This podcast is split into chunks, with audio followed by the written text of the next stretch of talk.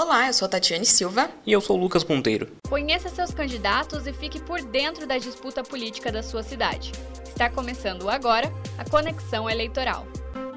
Seguindo com nossa série de entrevistas com os candidatos a prefeito de Sorocaba e seus vices, hoje a gente vai conversar com Flaviano Lima, do Avante. Economista e advogado, Flaviano fez a maior parte de sua carreira no setor privado na área de gestão de crise. O professor Flaviano, como é chamado, passou pela vida pública entre 2014 e 2016, quando ocupou os cargos de secretário da Habitação, presidente do Parque Tecnológico e depois secretário da Educação na gestão de Antônio Carlos Panunzio, à frente da prefeitura de Sorocaba. De lá para cá, Flaviano não atuou muito na vida pública. Passou a ganhar destaque neste ano, ao se colocar no debate, criticar opositores e a atual gestão. Inicialmente, Flaviano teria como vice Débora Julião, do Cidadania, mas sua candidatura foi ameaçada. Apesar de ter sido realizado convenção, a comissão do partido em Sorocaba acabou dissolvida pelo executivo estadual do Avante, que decidiu apoiar outra candidatura. O caso foi discutido na justiça e Flaviano foi oficializado como candidato, agora sem o apoio da cidadania. Por conta disso, o partido teve que se lançar como uma chapa pura, agora composta por Edson Rubens dos Santos como vice. Lembrando que, para garantir a igualdade entre todos os candidatos e de acordo com a lei eleitoral, todos eles terão o mesmo tempo de programa, que é de uma hora ao todo. A entrevista, depois de gravada, passará por um processo de edição sem prejuízos ao candidato e ficando com um tempo máximo de 40 minutos da entrevista, sendo justo com todos. As perguntas que compõem a nossa entrevista são formuladas por nós, da Ponto MP3, com perguntas que são padrão a todos os candidatos e perguntas baseadas no plano de governo que cada chapa registrou no Tribunal Superior Eleitoral. Caso algum candidato se sinta prejudicado no nosso programa, os áudios sem edição estarão à disposição de suas equipes. Feitas essas explicações, eu quero começar perguntando para o senhor quem é o senhor dentro e fora da política. Bom, olá, Lucas, Cali, aqui é o Conexão Eleitoral. Primeiro eu queria agradecer esse convite. É muito importante a gente estar é, em todos os canais e principalmente esse canal bastante moderno, né, que é a realização, é a elaboração de um podcast, que é uma forma de comunicação bastante moderna e bastante utilizada. Então, dentro e fora, né? Na verdade, eu estou fora ainda, eu não sou político, Acho que é uma primeira questão a ser colocada. Eu tenho toda uma caminhada de vida, uma, uma caminhada, uma trajetória. Estou com 51 anos de idade, casado com a minha esposa Mônica, há 20 anos, dois filhos, Ana Beatriz, com 18 anos, meu filho João Paulo, com 13 anos. E a gente tem toda um, uma trajetória de vida em que a gente aprendeu muito na gestão privada e na gestão pública também, mas não como político. Tá?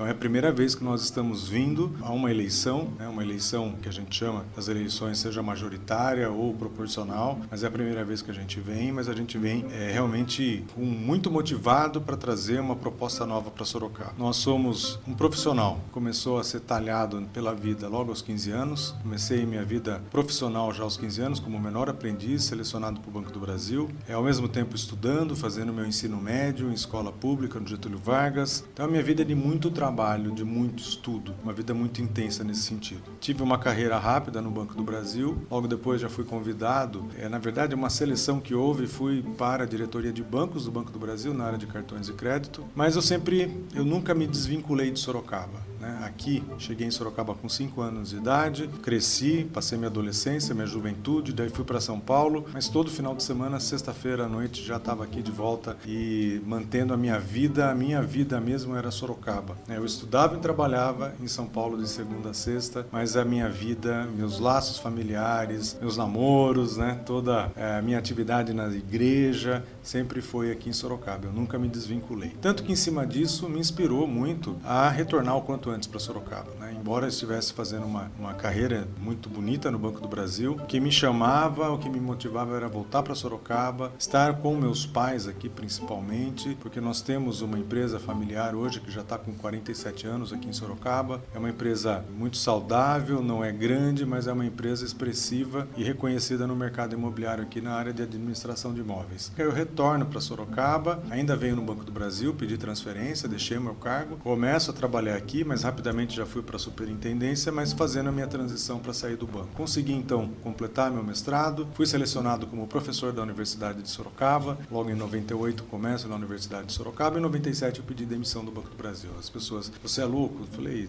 talvez um pouco, no melhor sentido. Nós temos o que? Motivação, propósito, sempre com objetivos na vida e todos eles alcançados. Então a gente é, sai do Banco do Brasil, ingressa na Universidade de Sorocaba, começa na vida acadêmica, também a gente começa a expandir os negócios da nossa família e foi bastante rico.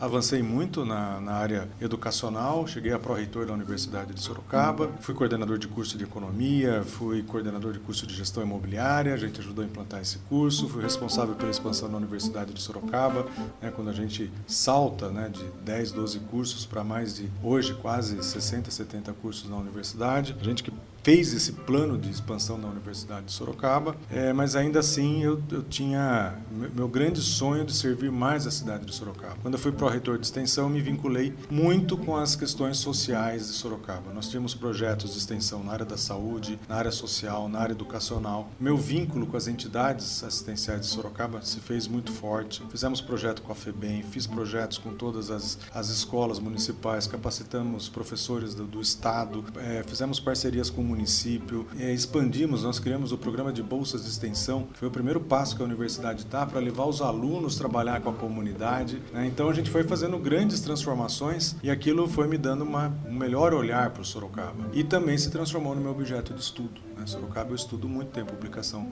científica, não só de âmbito nacional, mas internacional sobre a nossa cidade. A partir disso, em 2010 eu saio da universidade, é importante dizer, saí porque eu fiquei do lado dos professores que estavam fazendo demissão em massa, eu não aceitei aquilo e fui demitido também né, por não seguir a orientação do reitor à época, que era um absurdo e até hoje não me arrependo, porque abriu muito mais oportunidades na minha vida. É, dali eu fui, passei no concurso para a FATEC, eu, então ano que vem eu completo 10 anos de FATEC, concursei na FATEC Tatuí. Da FATEC Tatuí eu amplio aulas aqui na FATEC Sorocaba, da qual tive que me afastar por causa da legislação eleitoral. FATEC Santana do Parnaíba, também na educação à distância pelo Centro Paula Souza, no curso de gestão empresarial. E também eu tive a oportunidade de ser cedido, convidado e cedido pelo governo do estado entre 2013 e 2016, onde eu passei pela gestão pública. Passei por quatro áreas dentro da prefeitura, do núcleo de planejamento, fui para a Secretaria da Habitação, depois Parque Tecnológico e Secretaria da Educação, onde a gente só enfrentou eh, desafios enormes, né, mas a gente sai, né, termina aquele período, aquele ciclo com um reconhecimento muito grande da nossa sociedade sorocabana. E surgiu então esse grande projeto de nós sermos prefeito para Sorocaba. No primeiro momento eu relutei, mas depois olhando o cenário que se colocava para Sorocaba e que hoje se concretizou, e acredito que nós tivemos uma leitura muito correta, é, a gente então vem com essa causa aqui por Sorocaba para trazer um plano de governo efetivamente inovador. Coloco isso para a nossa população de Sorocaba com muito orgulho e com muita humildade que eu tenho pedido para que olhem para o Flaviano. Eu não sou político, não utilizo os recursos de fundo partidário ou de financiamento eleitoral, desde o princípio já era nosso grande objetivo, não utilizar, mas é uma campanha modesta, uma campanha que está muito pautada nas redes sociais, mas a gente entende que a nossa palavra está chegando e por isso que eu coloco, né? Eu sou um, um, um profissional, não sou político. Como o senhor pretende alcançar a confiança da população, pensando aí também é, no nosso cenário pandêmico, em que nós não teremos tanto a campanha corpo a corpo, teremos uma campanha muito mais virtual, quais são as medidas que a sua campanha vai tomar para alcançar esse público? É um grande desafio, primeiro porque a gente não tem recursos, né? nossos recursos são extremamente escassos, a gente depende de doação e eu aqui peço doação para a nossa vaquinha eleitoral. É só entrar nas nossas páginas sociais, vai ter lá a vaquinha certificada pelo Tribunal Superior Eleitoral para que a gente possa ajudar em alguns aspectos de campanha que nós precisamos até por lei pagar. Mesmo que a pessoa queira doar, aquilo eu tenho que, no caso de pessoa jurídica, eu não posso ter doação, eu tenho que pagar o serviço sempre. Então é um desafio muito grande. Esse desafio vem de um lado, uma caminhada muito forte na área de educação. Então muita gente conhece. O que as pessoas não estavam ligando ainda, o professor Flaviano né, a um projeto político. Esse está sendo o meu grande desafio, despertar as pessoas para aquilo que a gente já realizou aqui em Sorocaba, entender né, que é um profissional absolutamente diferente do que existe aí. É um profissional que não está com um projeto de poder, está com um projeto para a nossa cidade, um projeto de participação da nossa sociedade para a gente poder desenvolver, porque Sorocaba muitas vezes ela ainda tem é, comportamentos, principalmente nas castas sociais mais elevadas, que são comportamentos oligárquicos, feudais, que pensam que mandam na cidade, mandam fazer, né, que tem a batuta de toda a cidade, e isso não pode acontecer. A democracia não é isso. Vocês que são jovens, que estão aqui, Lucas e Cali, sabem que a gente tem que mudar essa realidade, precisamos de relações mais horizontais, né, relações de respeito a todas as pessoas, para para que a gente possa fazer essa grande mudança. A pandemia prejudicou um corpo a corpo maior, prejudicou a gente poder se encontrar, mas eu tenho usado, tenho feito lives uma atrás da outra, a gente tem, as pessoas estão levando. Agora que, que entrou o programa eleitoral de TV, eu tenho apenas 15 segundos, mas a gente está aproveitando ao máximo. Aproveitando ao máximo o quê? Pedindo para que olhem nossas redes sociais, que lembrem quem é o professor Flaviano, que lembrem a nossa caminhada aqui, que é uma caminhada de 20 anos de realizações sem qualquer ambição política. Eu estou vindo aqui no sentido do que vamos mudar essa história. Eu estou vindo aqui para fazer uma construção política para Sorocaba com a população de Sorocaba. Não estou preocupado com projeto de poder, com projeto de partido, né? mesmo porque não, eu tô, só estamos com um partido. Né? Tudo o que aconteceu com a gente, depois eu vou estar falando, nós perdemos um partido que seria coligado, né? coligado na construção do objetivo, ajudando no tempo de TV, a gente acabou perdendo por um golpe que sofremos, mas nada nos abalou, ao contrário, nos deu muito mais força e motivação para a gente trazer esse grande plano, esse grande projeto para a cidade de Sorocaba. Candidato, o senhor disse que, na sua, na sua primeira resposta, que não é um candidato político, mas o senhor ocupou cargos de secretário de educação, de habitação, e são cargos de confiança, são cargos de indicação. O senhor não considera isso mesmo uma experiência política, uma experiência que tem que dialogar Eu, com então, Câmara? a minha situação as pessoas não entendem. Para poder exercer esse cargo, né, como eu sou professor do Estado, eu sou cedido a um pedido de sessão e eu sou cedido em cima do quê? Olha, o Flaviano tem uma formação técnica, ele tem que ir para cargos técnicos. Por isso que eu estive em cargos técnicos, núcleo de planejamento regional, eu estive na Secretaria da Habitação, foi porque era uma questão muito específica de fazer o maior sorteio do Brasil, de resolver uma série de problemas que estavam acontecendo, dando segurança, o que fizemos com êxito, depois um parque tecnológico. E quando a gente fala de uma Secretaria de Educação, a Secretaria de Educação ela é eminentemente técnica pedagógica. Ela não é uma secretaria política, não é um trampolim político. Então isso tem que ficar bem claro para a população que eu tenho a visão política, nós tivemos que ter uma sensibilidade social e de construção de relações políticas, porque a política está em tudo, né, em todas as nossas relações, mas não com a, com a figura e com a essência de todo mundo que vai lá, para quê? Para tentar se eleger, para tentar fazer alguma coisa, sair, fazer autopromoção. Não, nós enfrentamos uma série de adversidades, tivemos que implantar uma série de projetos, conseguimos grande, grandes conquistas nesse sentido, porque nosso perfil era um perfil técnico com grande sensibilidade social e habilidade política. Política no sentido mais amplo da palavra, não política eleitoreira. É uma política de travar com a sociedade, de tecer junto com a sociedade a construção dos resultados que a gente deseja. Qual será a prioridade de um eventual governo seu, pensando aí até no cenário pós-pandemia? Bom, a gente tem falado muito sobre isso. Tá? Nós temos um plano de governo que eu, eu considero um plano que entra para a história de Sorocaba. Nenhum chegou a fazer um trabalho como nós estamos fazendo, da qual a gente apresenta diagnóstico para cada uma das principais áreas, um diagnóstico situacional que está acontecendo com a prefeitura, quais os números, quais os desafios, a gente fundamenta para daí trazer a, a solução. Esse plano tem sido copiado aqui em Sorocaba e também no Brasil, pelo que a gente tem ouvido falar, porque ele, é, ele saiu da vala comum da pessoa colocar um monte de projeto desconectado. Não, a gente trabalha inclusive o que é esse conceito de cidade inteligente. Então, nós temos dentro da, do nosso, da nossa proposta uma construção muito especial. Quando eu falo muito especial, que ele é, ele é um plano que vem fundamentado nesse conceito de cidade inteligente, compreendida como uma cidade sobretudo humana, uma cidade que venha trabalhar a sustentabilidade e uma cidade que seja eficiente. Né? No, no, nosso plano, as pessoas leem, eu remeto da, da educação para a cultura, da cultura eu remeto para a educação de novo, a gente vai para o esporte, porque a gente entende a integração de todas essas áreas. Então, eh, nós temos aí muita convicção que isso está chegando à população, como eu disse, mais próximo das eleições, quando as pessoas vão ter que decidir. Hoje o número de pessoas indecisas é enorme na cidade de Sorocaba. No texto do seu plano de governo, o senhor também fala sobre o médico em casa. Como pretende estruturar esse programa numa situação de déficit na saúde que a gente tem de médicos e de funcionários? O, o médico em casa, na verdade, ele parte do, do NASF, Núcleo de Apoio à Saúde da Família, que é um programa federal e que repassa os recursos para a prefeitura. Então esse recurso já existe, a gente recebe esse recurso. Sorocaba muitas vezes perdeu esse recurso, inclusive. A gente vai ter um trabalho para que a gente possa fazer com que o NASF funcione. O NASF se utiliza muito a expressão do médico da família, mas a gente vai trazendo para o médico em casa, quer dizer, um médico ainda mais vinculado à vida das pessoas, ao dia a dia, aquilo que é mais sagrado, que é a casa. A gente vai viabilizar a ampliação desse programa, porque esses recursos existem, esse, essa transferência a gente recebe, então a gente tem que organizar e não pode perder esse recurso. Para organizar isso, nós Sorocaba temos mais de 400 médicos concursados, temos a falta de, de algumas especialidades, com toda certeza. Ao mesmo tempo, a gente vai trabalhar dentro da Secretaria de Educação, é, perdão, da Saúde e também da Educação, uma grande reforma administrativa. Nós vamos fazer com que essas duas grandes áreas que respondem por mais de 60% do orçamento da prefeitura, elas tenham autonomia. Vou falar porque eu passei. O secretário da Educação ou da Saúde, ele é cobrado, mas ele para resolver um problema de RH, ele depende do secretário de RH. Para depender o problema da licitação, ele depende do secretário de administração.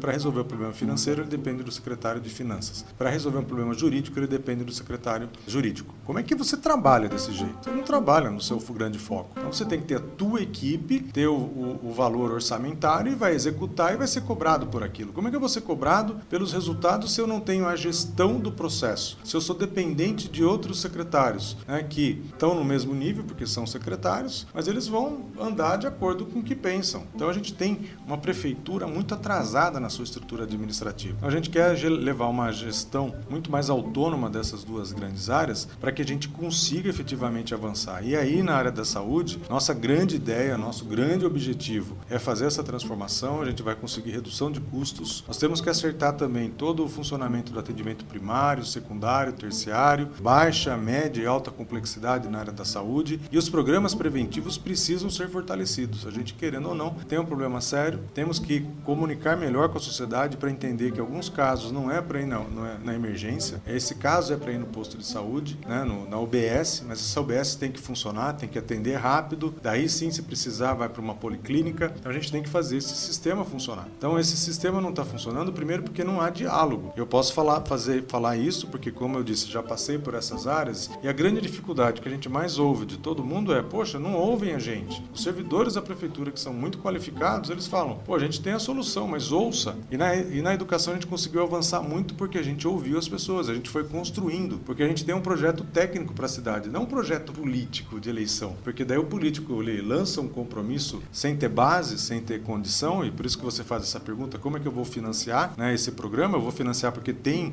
o programa é federal, é um repasse significativo que chega todos os meses para Sorocaba e eu não estou empregando de maneira correta. Eu não estou comunicando com a população de maneira correta. Eu tenho falado que o prefeito tem a obrigação de toda semana estar nas emissoras, tem que estar em todos os canais, fazer uma agenda. O prefeito não é para ficar lá na prefeitura sentado, ele tem que estar na comunidade, ele tem que estar se comunicando, porque a comunidade, daí às vezes muitas coisas boas que acontecem na prefeitura não chegam para a comunidade, porque a comunidade, daí às vezes muitas coisas boas que acontecem na prefeitura não chegam para a comunidade. E são mal utilizadas né, por aquelas pessoas que querem derrubar quem está lá no, no sentido político-eleitoreiro. Né? Então, isso é muito complicado. São questões que a gente tem que ter uma nova postura aqui em Sorocaba. Então, é nesse sentido é, é que a gente está vindo com muita convicção. Eu tenho a certeza que a nossa palavra está chegando na razão, na cabeça de cada eleitor sorocabano, no coração de cada um, porque sabe que a gente está trazendo efetivamente um projeto é, inovador, um projeto sério para a nossa cidade de Sorocaba e que conhece a gente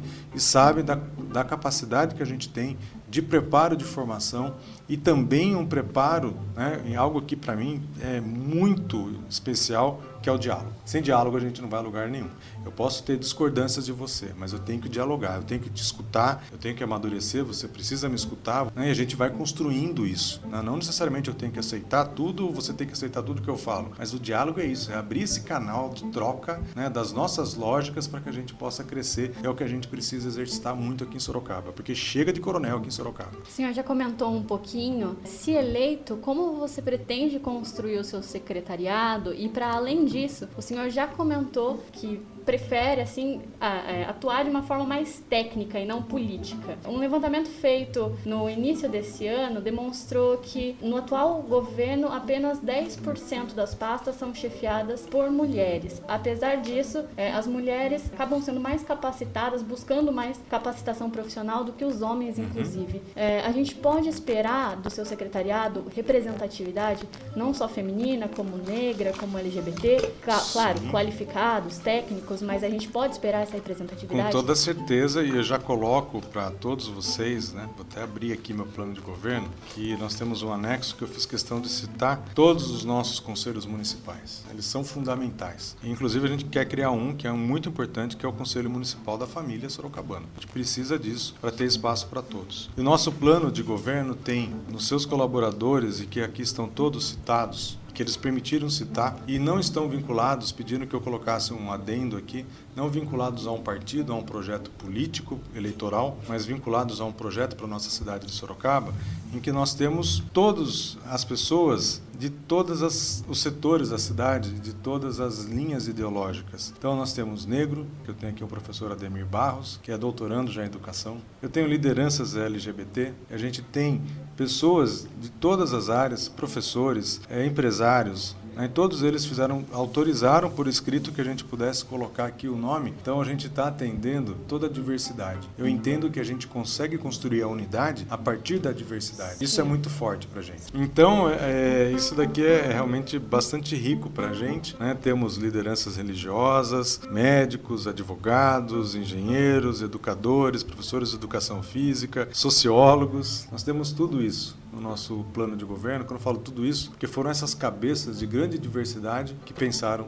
junto com a gente esse plano. Por esse desentendimento entre prefeito e vice, a gente pode esperar uma relação harmoniosa entre o seu, você e o seu, seu vice? E como é que se deu a escolha dele também para o cargo? Bom, primeiro, falar do meu vice é muito fácil, porque eu conheço ele há muito tempo, é um amigo, ele é um grande batalhador por Sorocaba, Primeiro que ele tem uma formação muito grande, ele tem duas faculdades também, né? Como eu também tenho economia e direito. Ele tem a faculdade de direito, tem a faculdade de gestão pública. Né? Ele é tecnólogo em gestão pública. Ele é da área do comércio. Então, e eu já fui, inclusive, cliente dele há mais de 20 anos. Então a gente conhece a caminhada. Então eu tenho grande relacionamento, grande amizade, conheço a família, temos é, uma grande afinidade. E ele é um grande parceiro na construção desse projeto. Na verdade, o nosso vice não seria ele. Nós tínhamos uma parceria com o Partido Cidadão Cidadania. Ali no Cidadania é escolhida, indicada a Débora Julião, que seria a nossa candidata a vice-prefeita. Infelizmente, como nós, naquele momento pré-convenção, perdemos o partido, havia uma data limite não tínhamos conseguido, naquele momento na Justiça, é, o Cidadania daí fez a coligação com outro partido e nós então com o Edson, né, que a gente tem já essa caminhada e ele era é o presidente do nosso partido,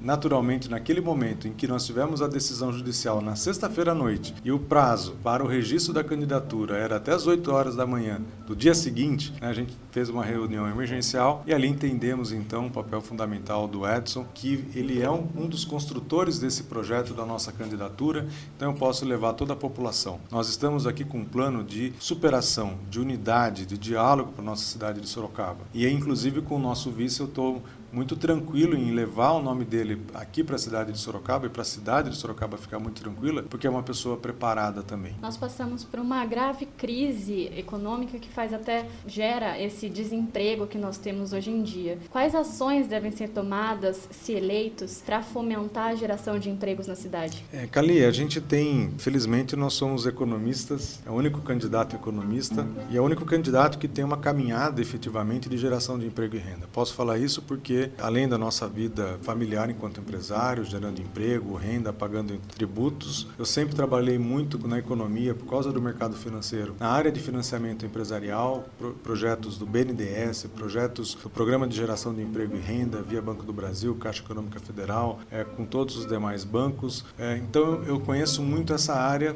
né, e a gente gerou muito emprego. Quando eu estava na Universidade de Sorocaba, nós implantamos a empresa Júnior Sorocaba e a empresa Júnior foi referência né, na elaboração de projetos de financiamento para pequenos, micro e pequenos empresários, empresas que hoje são grandes. Eu tive a oportunidade de, de ver várias empresas que a gente assessorou e hoje elas são grandes empresas, são empresas que faturam 40, 50 milhões por ano. Então essa experiência a gente traz e nós já passamos por momentos difíceis. Quando eu estava na gestão da educação, nós tivemos então a maior crise econômica do Brasil e lá, na verdade, a perda de empregos foi muito maior do que agora. Naquela época perdemos quase 18 mil empregos. Na crise, nessa crise que nós passamos, foram 7.300 empregos e que começamos a recuperar. Nós não tivemos naquele momento as políticas ativas necessárias para recuperar nossa economia como está tendo agora. Então a, recuperação não vai ser fácil, mas a gente conhece da administração. Eu já tive que cortar gastos né, comprovados aí da ordem de 70, 80 milhões sem prejudicar os serviços essenciais, ao contrário, até conseguindo avançar, entregando 11 escolas, aumentando 4 mil vagas, revisando o nosso projeto pedagógico, nosso marco referencial, entregando o Plano Municipal de Educação, isso só na área da educação. Né? Não foi pouca coisa. Conseguimos chamar 167 professores concursados, muito mais do que estão fazendo o concurso agora das vagas que foram abertas. Então a gente tem um compromisso muito sério, porque a gente faz uma gestão séria. Eu chamo todo mundo, está aqui a nossa conta pública, está aqui a arrecadação, está aqui as nossas despesas, nossos contratos. Nos ajudem aqui que a gente precisa equalizar isso. Então é agora uma questão de austeridade. Tenho deixado muito claro, não dá a população, eu peço, fique alerta que se começarem a prometer demais, não dá para cumprir. Nesse primeiro ano é praticamente impossível. Nós vamos ter uma restrição orçamentária já acumulada desse ano de 200 milhões e para o ano que vem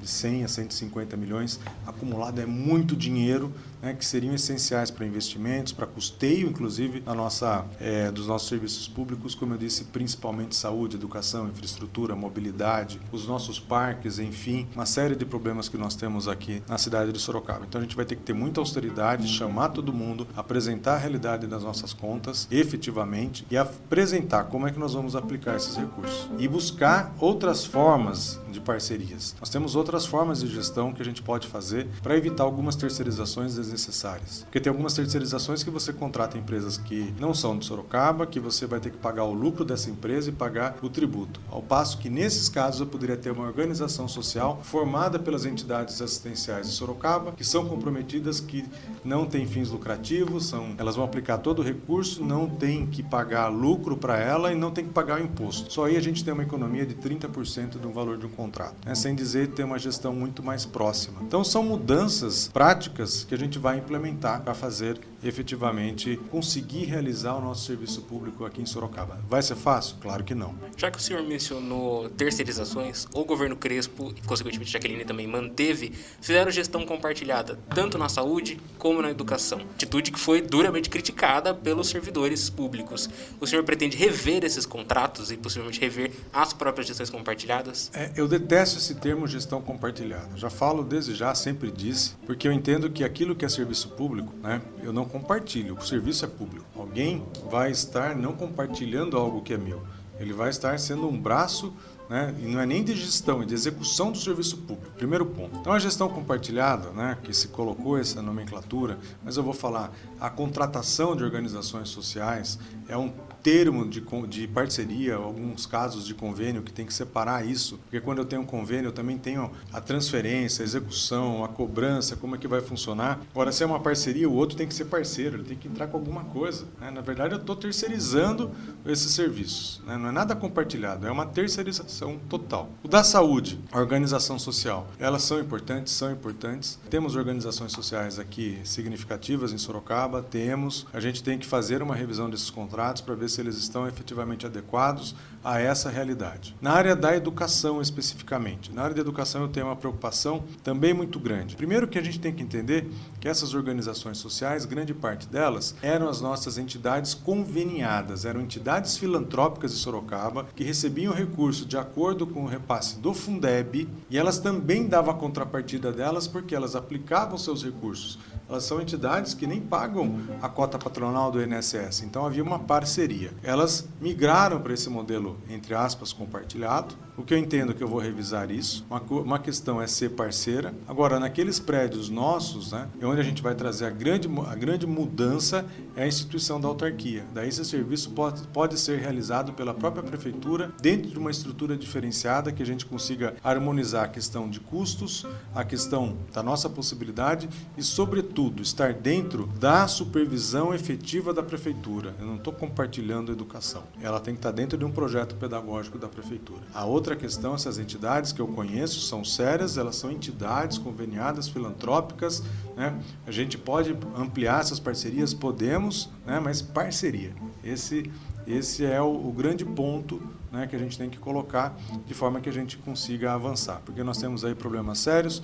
Esse professor que foi para uma organização social, como é que ele foi contratado? Passou por processo seletivo? Não.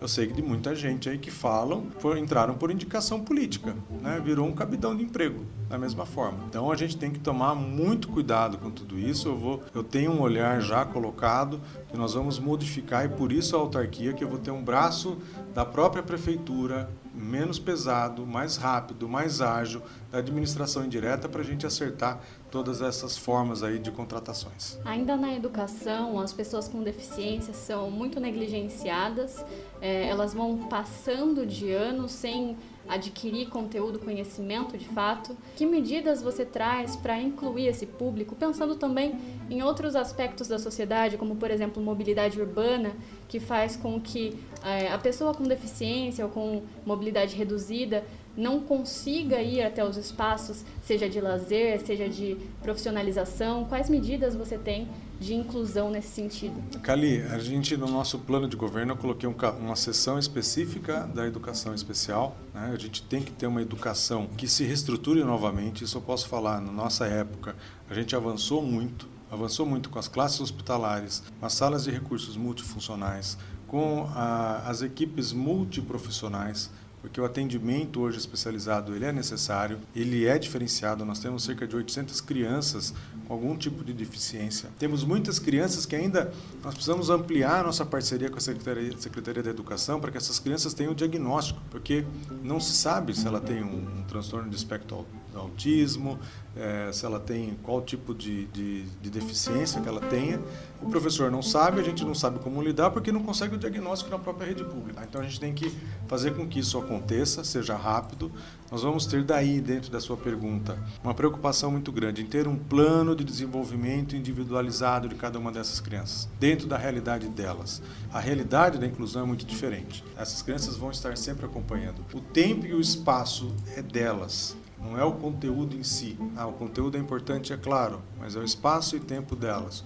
Como que elas absorvem isso? Então, o processo de avaliação de uma criança na educação especial é totalmente diferente. Né? Ele é cumulativo e ele é por saltos. Então a gente tem que ter um cuidado muito especial, a gente está trazendo isso para o nosso plano, essa inovação de ter o plano de desenvolvimento individualizado, restrito e acesso somente aos pais. Então esse é um ponto muito sério, Cali, muito sério, muito especial para mim, porque eu tenho já na minha história desde a Universidade de Sorocaba, na verdade a classe hospitalar na rede municipal nasce por um projeto nosso na Uniso. Era o projeto Asas feito no GEPAS. Ali nasce a classe, a prefeitura acordou e viu que ela tinha que entrar com uma classe hospitalar para ter um professor lá no hospital podendo atender né, aquela criança que está fora, que não consegue nem frequentar a sala de aula porque ela está fazendo um tratamento quimioterápico. Então ela tem que ter esse acompanhamento, a prefeitura, o Estado tem que estar acompanhando. Então a gente nasce com esse projeto, tem uma história belíssima desse projeto. A professora Carmen Rolim está em outro estado agora, ela passou numa universidade federal, saiu da Universidade de Sorocaba, mas a gente começou isso há 20 anos, um projeto maravilhoso e que dali nós tivemos então a prefeitura acordando, entrando, criando as classes hospitalares,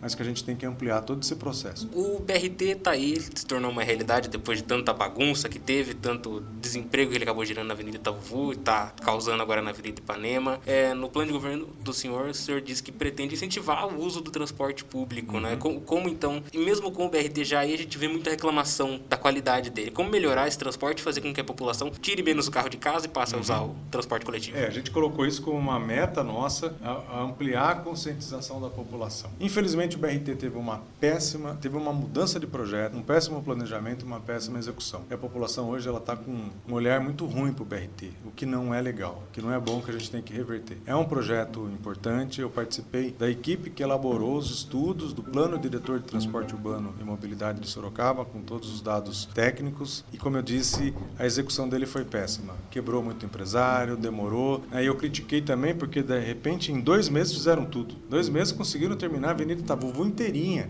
Tem alguma coisa errada, né? E agora está começando a explodir um monte de buraco na avenida que acabou de passar asfalto, né? Porque acelerou a obra, né? ela não foi bem planejada e foi mal executada. Então eu tenho uma crítica muito grande nesse sentido, mas assim, no, no, aspecto da funcionalidade, a gente precisa incentivar mais a população a compreender, só que o sistema tem que funcionar. O sistema tem que funcionar, eu tenho que alimentar os nossos terminais, alimentar a linha do BRT, ela tem que ter maior interligação, tem que ter essa fluidez né, que é necessária. O BRT é isso, é um ônibus rápido, ele tem que ser rápido, mas a pessoa mora lá no Vitória Régia. Se aquele ônibus não circular no bairro para alimentar, não vai funcionar. Vai demorar até mais do que demorava. Então tem que fazer o sistema funcionar. Então funcionar no bairro, ligar, tanto para quem está chegando na estação, né, vindo do centro, para quem está indo para o centro ou para outra região. A interligação dos demais terminais, que isso está no projeto, vai ter, ter, que acontecer. Nós vamos ter o ramal também, é, leste-oeste, tem o ramal pro, que é fundamental para a zona, zona do Éden, né, Éden Cajuru, então para a gente interligar a cidade. Nós temos muito mais obras a serem feitas, só que elas precisam ter o planejamento adequado e serem feitas rapidamente. Agora, sobretudo, fazendo com que o sistema ganhe escala, né, que as pessoas deixem o veículo em casa e utilizem o sistema. Agora, o sistema tem que funcionar. Ele tem que funcionar, como eu disse, a estratégia está na região. Eu moro no São Guilherme, vai ter o ônibus circulando rápido, sincronizado com o terminal do São Guilherme. Eu moro lá na Zona Oeste, vai ter que estar tá circulando no Júlio de Mesquita para chegar no terminal e assim por diante. Tem que funcionar. Esse é o modelo que não ficou claro para a população. A população não, ainda não conseguiu sacar isso, porque você teve uma péssima comunicação. De novo, se o prefeito não se comunicar rapidamente, de maneira clara, didática, né, com a população, a população não vai comprar esse projeto. Não vai né? não vai entender. Então a gente tem esse desafio muito grande. Eu tenho colocado também que precisamos sentar com as concessionárias, tentar revisar esses contratos para eles ficarem mais atrativos. Tem candidato falando que vai zerar a tarifa. Gente, em primeiro lugar, não é simples assim. Não dá para comparar Sorocaba com cidade X, Y, Z. Veja se tem cidades do nosso porte que tem tarifa zero. Não tem. Nosso sistema é um sistema diferenciado. É um sistema muito diferenciado. E a gente já tem uma série de isenções. O idoso não paga a partir de 60 anos anos. O estudante, vamos lembrar disso daí, o estudante da rede pública tem o passe, seja da prefeitura, seja do Estado. Quando a gente fala do passe livre, não é o passe livre para todo mundo, mas é para o estudante universitário. Esse é um ponto também a ser levantado, acredito que é importante, mas a gente já tem uma série de isenções dentro da nossa rede, isenções diretas ou subsídios que são dados, tanto que o fundo de transporte de Sorocaba é de 60 milhões e a Urbs ainda tem um prejuízo de 36 milhões de reais. Sorocaba, ela tem dentro desse desafio do ano que vem da austeridade nós vamos ter mais de 300 milhões de reais de déficit, somando o URBS, somando o Fundo de Mobilidade, somando a FunService. É muita coisa. E que está crescendo a cada ano. A gente tem que estancar esse crescimento, contar com o crescimento da cidade, mas sobretudo para a gente chegar então em termos à mobilidade. Precisamos ter maior integração com as ciclovias. As pessoas, ah, no meu bairro eu não vou de ônibus, eu vou com a, eu vou com a bicicleta. Isso é tão comum em outros países. Eu tenho segurança para deixar minha bicicleta lá, vou, pego o ônibus, vou para o centro, volto, pego minha bicicleta no bairro ali ele anda de bicicleta. Né? Eu tenho que ter, é, fazer o sistema funcionar. Daí, futuramente, eu falo mais futuramente, está no projeto do PDTUM, né? ninguém inventou a roda, que é o VLT. Entender como é que se constrói um VLT, porque é um sistema caro também. Mas ele vai depender do quê? Do BRT está avançando, as pessoas se apropriarem mais do transporte público. Vou falar, é melhor, como lá em São Paulo, eu prefiro de metrô do que de carro. Vai mais rápido. Ele, o sistema tem que ser eficiente, então a gente tem que buscar essa eficiência do sistema agora. O parque tecnológico tem um grande potencial aí para ser um um aliado na profissionalização dos sorocabanos. Uhum. É, como você pretende fortalecer a relação com o parque? O parque a gente conhece bem. O parque nós em 2015 fizemos uma, uma grande transformação, conseguimos inaugurar o primeiro laboratório externo com a Scania e com a USP, que ali desenvolve uma parte do catalisador dos motores de caminhão para ficarem menos poluentes, né, mais sustentáveis. Então, isso é muito interessante. Ao mesmo mesmo tempo a gente começou a trabalhar o conceito das startups e trazer as primeiras startups. Né? A gente fala tanto de startup, mas já começou faz tempo, já vai há seis anos esse processo. As startups que são esses projetos escaláveis de grande, grandes ideias e grandes soluções que podem ser escaláveis em plataforma global. A ideia de startup que ele starta e vai para cima rapidamente porque ele é uma solução para a sociedade como um todo. Então, a gente tem o, o parque realmente tem que ser um grande aliado, a gente tem que trazer mais as universidades e trazer mais as empresas. A gente tem uma dificuldade de participação das nossas empresas empresas a gente tem que estimular ainda mais. Agora, por outro lado, o parque foi bem projetado lá perto da Castelo Branco, perto da Toyota, mas ele está distante da cidade, não só pela questão de mobilidade, mas pela questão de tempo. O que a gente tem também ao lado do parque é trazer um grande projeto de uma cidade criativa para fazer com que ele tenha mais vida. O parque tem a sua área, claro, trazer universidades, mas a gente tem que trazer ao redor uma vida urbana para as pessoas se apropriarem mais do parque. Eu dou um exemplo sempre lá em Santa Catarina, cidade de Pedra Branca, onde foi construído construído essa cidade criativa que é maravilhosa. É, é uma coisa que você integrou a universidade, entregou o parque, tem condomínios empresariais, tem condomínios residenciais, tem uma vida. A gente precisa levar essa vida para o parque também, para que ele seja ainda mais apropriado pela nossa cidade, sobretudo integrar com a nossa zona industrial, nossa região do Éden, Cajuru, que a gente vai chamar, né, fazer um grande plano diretor, começar a recuperar isso, inclusive com a participação dos empresários, que muitos empresários não acreditam mais na prefeitura. Isso é muito sério, porque eles podem ser parceiros também nesse processo para que a gente possa trazer um polo de alta tecnologia, não ficar só restrito ao parque, mas aquela região, quando a gente fala de economia indústria 4.0, né, trabalhando uma economia 5.0, a gente vai ter que ter uma revolução muito grande, uma revolução de novo muito ligada à nossa educação. Tá dando, começando a dar nosso tempo já, candidato, é para a gente finalizar, eu quero perguntar para o senhor como o senhor avalia de incentivar a cultura dentro das periferias, que hoje a gente tem uma guerra contra os pancadões, por exemplo, uhum. que são um meio de cultura que que, aquela população tem, uma vez que a Fundec não atende tanto a essa população, como o senhor pretende implementar tá. medidas? É, eu, eu entendo que o jovem está precisando de espaço, o jovem precisa ser ouvido, né? Tanto que a gente quer realizar uma primeira grande conferência municipal do jovem em Sorocaba para ouvir o jovem. Tá? É, o pancadão, ele é uma expressão cultural do nosso jovem. Ali tem outros problemas? Tem, mas ele também não tem o seu espaço adequado. Ele incomoda a vizinhança? Incomoda, é claro. A gente tem que dar um espaço adequado para que se realize pancadão, festão, seja lá o que for, né? mas em compreender esse jovem. Se a gente não estabelecer esse diálogo com a juventude, a gente não consegue. Na área da cultura, eu agora há pouco voltei, fui ver um, um Sabe Tudo que ainda continua fechado, Jardim Hungarês, e ele está se depreciando o prédio. Então, uma das ideias que a gente levou para o nosso plano é fazer com que esses espaços sejam mais aproveitados, inclusive com atividades culturais pela própria comunidade, coletivos culturais. Então, a prefeitura restaura esses prédios, daí sim nós vamos pedir emendas parlamentares para ajudar a restaurar, mas fazer com que eles tenham uma utilidade. É um prédio bonito, mas não funcional. Você ele só funciona no térreo.